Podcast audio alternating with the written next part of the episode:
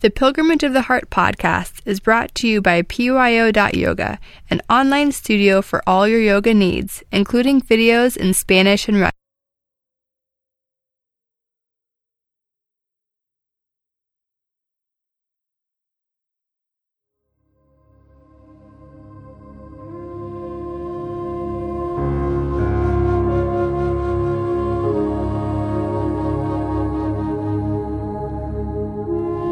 Welcome to Pilgrimage of the Heart interviews. Join us as we explore fascinating people and ideas in the world of yoga.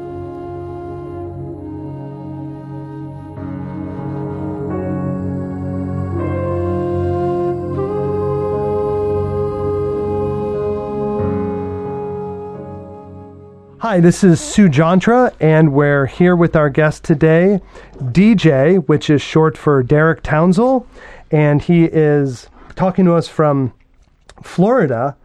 Uh, welcome to the welcome to the show, DJ. Thank you for having me. Now, I've um, you have a fascinating story in that you played four years of football at Murray State University. You played in the NFL, and then if if anyone goes to your Instagram or your website, which is Dade Two Shelby, the number two, D A D E two, the number, and Shelby, S H E L B Y, uh, they're going to see that you're an incredible yogi. And I'm wondering, did you start practicing yoga as part of your NFL fitness or in college, or did it all come after? When did yoga come into your life? So I started practicing in 2012. So towards the end of my career, I only played I only played professionally for about two, maybe three years. And towards the end of my career, um, I started to well throughout my career in high school and college. I saw a lot of guys that I played with, a lot of guys that I played against that were being injured, and in some ways, very gruesome injuries. So me, uh, yoga for me was a preventative practice so that I wouldn't have to deal with injuries like that for the rest of my life. I didn't want to be you know, retiring at, you know, whatever that would be in my life.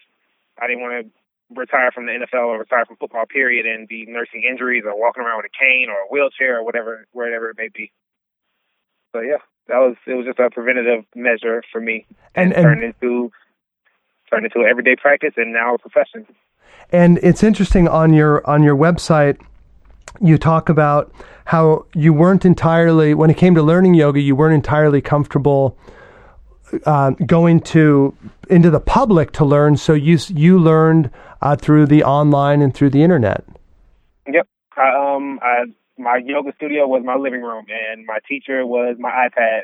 Wow. So I wasn't I wasn't completely. I, I'm like that all the time. So I'm not always and like to be in public places. Sometimes I like to do things on my own and just, you know, taking my own energy rather than taking in somebody else's.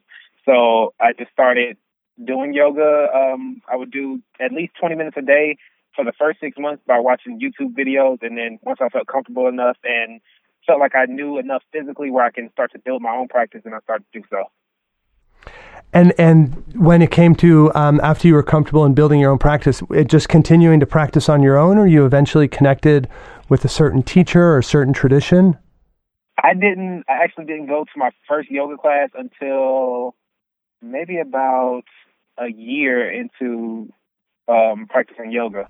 Wow, wow, and be, so, be, and and then I realized I realized how much why, why yoga teachers actually like going in and taking somebody else's class, so you don't have to do all the thinking all the time. So uh, I've been miss I have been missing out on that, but I really enjoyed the class that I went to, and and now whenever I can, when I have time, I try to take in as many classes as I can.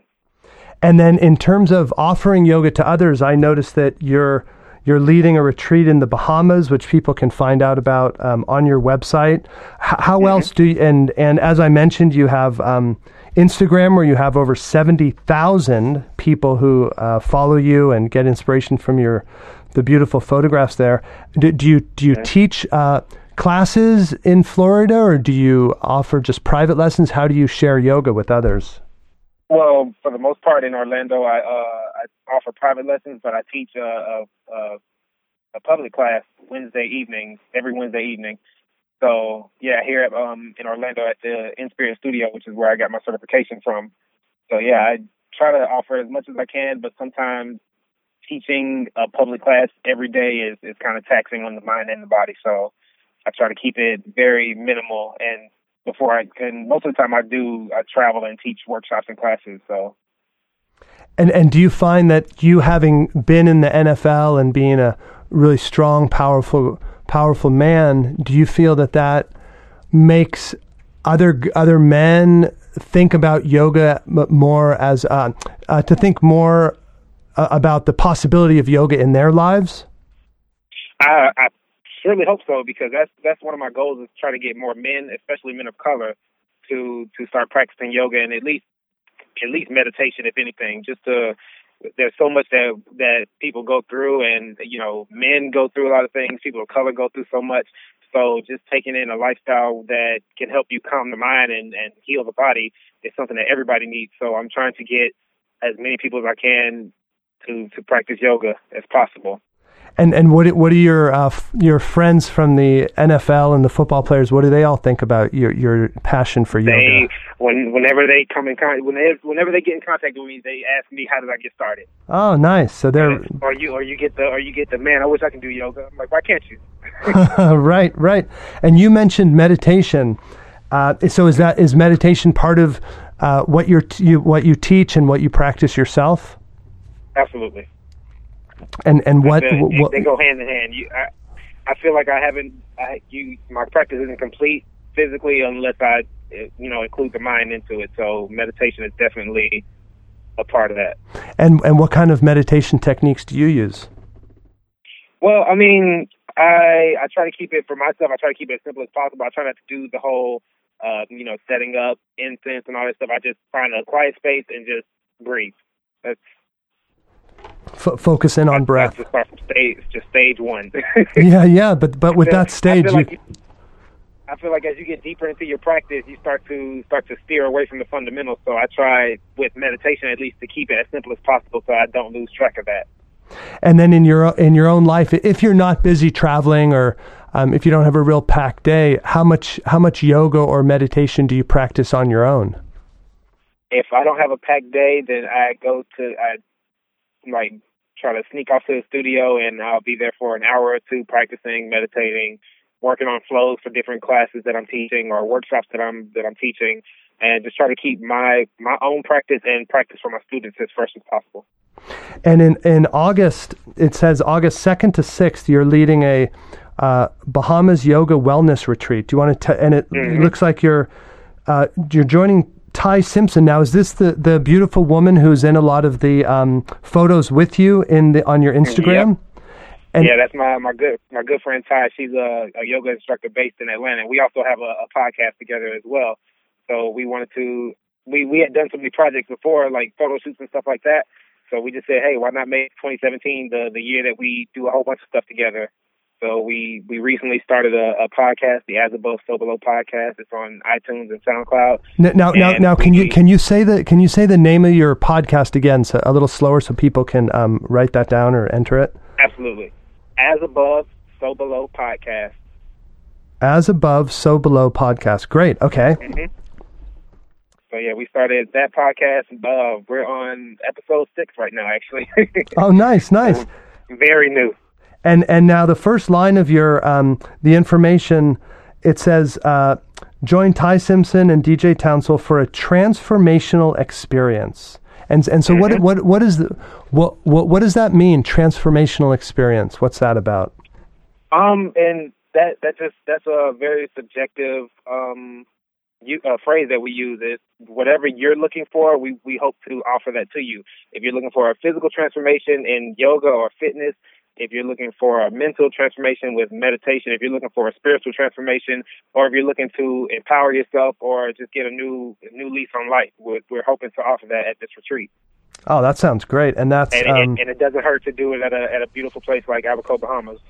right, that sounds that sounds really really nice, and that's just a short. Uh, what's that? An hour hour and a half flight from for you from Florida? For me, yeah, for me it's about an hour twenty minutes. Oh my gosh. Yeah, right right across the right across the lake. wow, wow. Now let's talk a little bit about your Instagram. How long have you had your Instagram, and how did you go from uh, one follower to seventy thousand? Oh wow! So I've had my Instagram how I've had my Instagram since I was in the NFL, so maybe about five or six years. Uh-huh. But I didn't really start to post uh, fitness and yoga related content until about three and a half years ago. Mm-hmm. So going from uh, and it was just pretty much a, it was a journal for me. It was just like a way for me to to keep myself accountable as far as working out, as far as um training for the NFL if I were to go back. Uh, that was but wait that was a few years ago.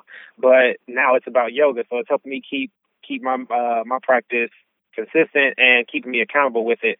And yeah, my my following just started to grow, and now it's it's not only just me keeping myself accountable, but also inspiring others to make themselves accountable if they are looking to practice yoga, um, if they're already in their practice, or if they just want to be a more peaceful person out, uh, you know, off the mat. That's just my way of trying to offer that to them. And and now you mentioned because I've asked a number of people this question, and but it's unique in that you've taught you you mentioned about the idea of accountability. So how does Mm-hmm. uh, how does that how does that tie in? Because of uh, making regular posts, you to be accountable in your in your wellness in your yoga, or how, where's the accountability? Well, accountability for me is not not posting, but if I I know that if I if I start to fall off and not post regularly, that maybe I haven't been on the mat as regular either. I see. What I do is I, I go practice for an hour and then I'll take a few pictures well, of poses that I've been working on or or things that I need to work on.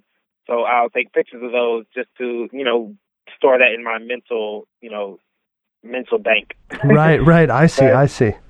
but yeah, it just helps me keep it helps keep me accountable, and the captions that I use is just something that's really speaking to my heart at the moment. And when I do post that, I get a lot of people who contact me or who comment on it and say, you know, I was really I, I really needed that today.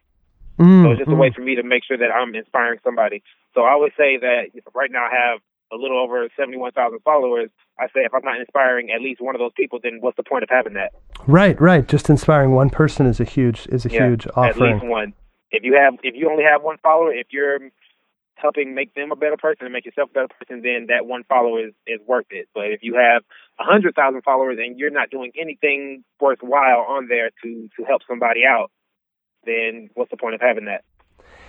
And uh, I want to again remind our listeners that the Instagram, um, DJ's Instagram uh, site is Dade, D A D E, 2, the number 2, Shelby, S H E L B Y.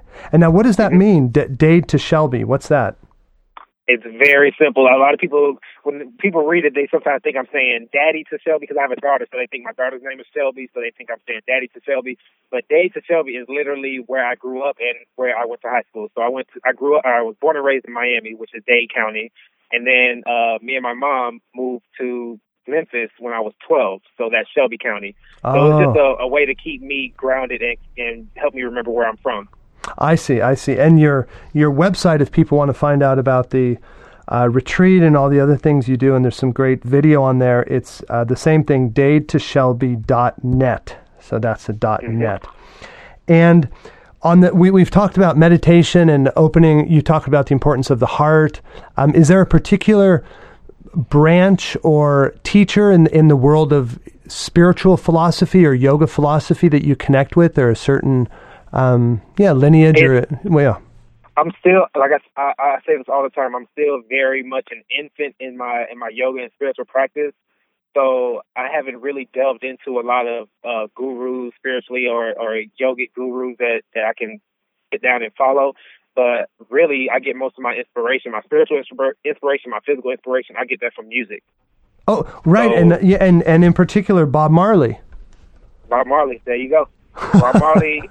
Bob Marley was my my mentor. He doesn't know it because he's gone, but he was my mentor 30 years after his death. So. Oh, that's So nice. When I was going through when I was going through tough times, I would just listen to Bob Marley and just sit outside and and watch the sunset. And yeah, he's helped me through a lot of situations that I've been through. You know, in college, through the NFL, now. So, and, and just uh, music is a universal language. So, I feel like anybody can can can relate to music or a musical artist. So Bob Marley is one of those people that inspired me. Um, I listen to Erykah Badu. I listen to a few new people, Jhené Aiko, a lot of different people. So music is where I get most of my inspiration. And then you mentioned earlier wanting to really share um, uh, yoga with people of color, and Mhm. um, are, are you? How do you, how do you do that? Do, do you find um, yeah? How do you reach out to to people? Do you do you do any um, yeah? How how do you? Well, it, it it seems it seems like a very hard task, but it's very easy. It's the fact that people of color see another person of color practicing yoga, which isn't a very common thing. right. Representation is huge. So, and, and with the state that the country is in right now, people of color are always on. and I mean, have been for for decades, centuries. So we're always on edge. We're always um, we're always on the defensive. So I feel like seeing somebody that looks like them do yoga helps them have a peace of mind. Like, okay, I can accomplish this as well. This guy seems like a very peaceful person. He seems very, you know, very down to earth. Now I'm also very much. um if you talk to me, I'm very, I'm very activist like, so I'm very revolutionary. but yeah.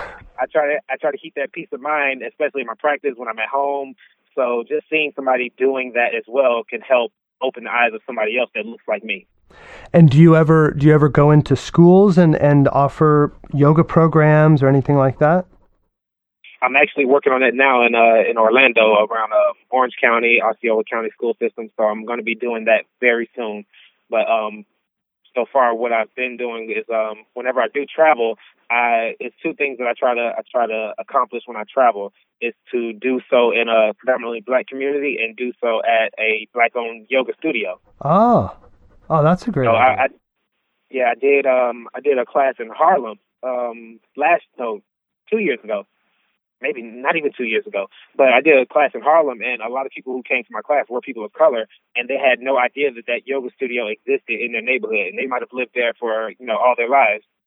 So just knowing that okay, there is a black yoga studio in my area helps people find, you know, that that um that space that they can be in where they feel like, okay, these people look like me, I can learn something from them.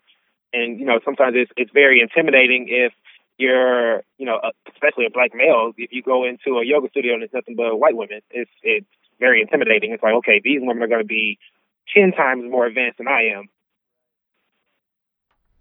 well, that, Yeah, that, that- that representation is important. and um, last question I want to ask you is when you do, when when you do meet someone, um, a, a young person, and they they look at you and see you as a yogi, Yeah. and and if they're timid about trying to practice yoga or they're not sure about themselves, what what advice do you give to to young people or people who are seem discouraged um, to to to encourage them in yoga? Um, I, just, I I pretty much just tell them my story. A lot of people, you you rarely hear of a, a NFL player who starts practicing, or you know, even more, to the you know more so teaching yoga. So I just tell them that it's possible for you because it, it was possible for me. I was I was born in a you know not not safe neighborhood in Miami. I moved to a not safe neighborhood in Memphis, and eventually I found yoga. I found meditation. So it's very much possible for anybody to do so as well. So just telling my own story helps open the eyes and and open the minds of, of other people. Yeah, if I was a if I was a young school kid and a big former NFL player came in and could do all that yoga, that would definitely leave a strong, inspiring imp- impression in my mind. And so I hope Yeah, and, so- and sometimes the, a, a good way to get a, a child or a kid or shoot, sometimes even adults to get their attention is do a handstand. Right. like, how did you learn how to do that? And then that you sometimes you have to put the the medicine in the candy. Get that's for some uh, for me that's what I use Instagram for. So people see all the pretty pictures and then they start to realize, okay, it's a lot more than just him setting up a camera and doing a handstand. He had to he had to practice this. He had to to learn the philosophy of this practice that he's that he's teaching and practicing, and it just helps them realize, okay, there's more to it than just the pretty pictures. right, there's a lot of hard work and, and mental and uh, physical training. Absolutely, same as NFL. Yeah, Same as NFL. And well, DJ, it sure is great talking to you, and it's a real inspiration all that you're doing and, and sharing with people. I really I really appreciate it. I appreciate it. I appreciate you having me. Good. Well, thanks very much. And again, I want to encourage our listeners to go to the Instagram Dade to Shelby and check out all these incredible, really inspiring, sensuous, uh, beautiful photos, and also the um, Dade to Shelby.net. And hopefully, we'll get um, DJ out here in San Diego. That would be uh, That that, that would be awesome. yeah, I still haven't been. yeah. We'll have to get you out here. Okay, well, um, thanks very much for being on the show. Thank you. Thank you for having me.